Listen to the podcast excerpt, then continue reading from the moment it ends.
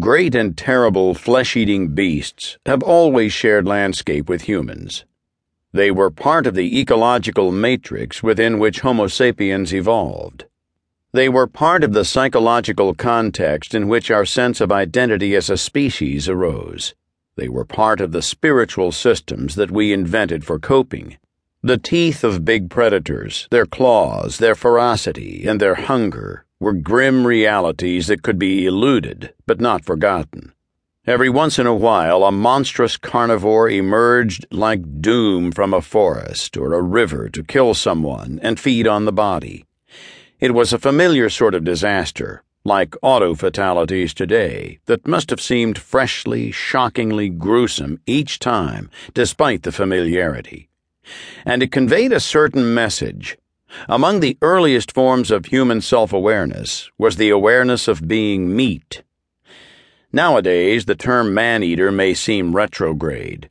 Some people who care about large carnivorous animals would like to be rid of it altogether.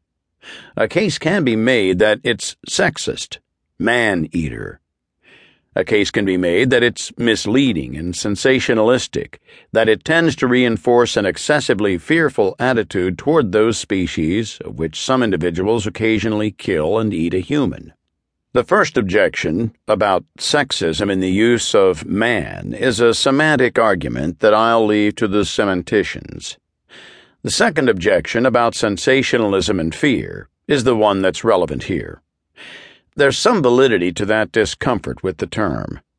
The shock value of the man eater notion has been more than sufficiently exploited. The bookshelves of my office, crammed with the literature of predation, harbor some unabashedly lurid books with titles such as The Jaws of Death, Crocodile Attack, Man is the Prey, and simply Attacked.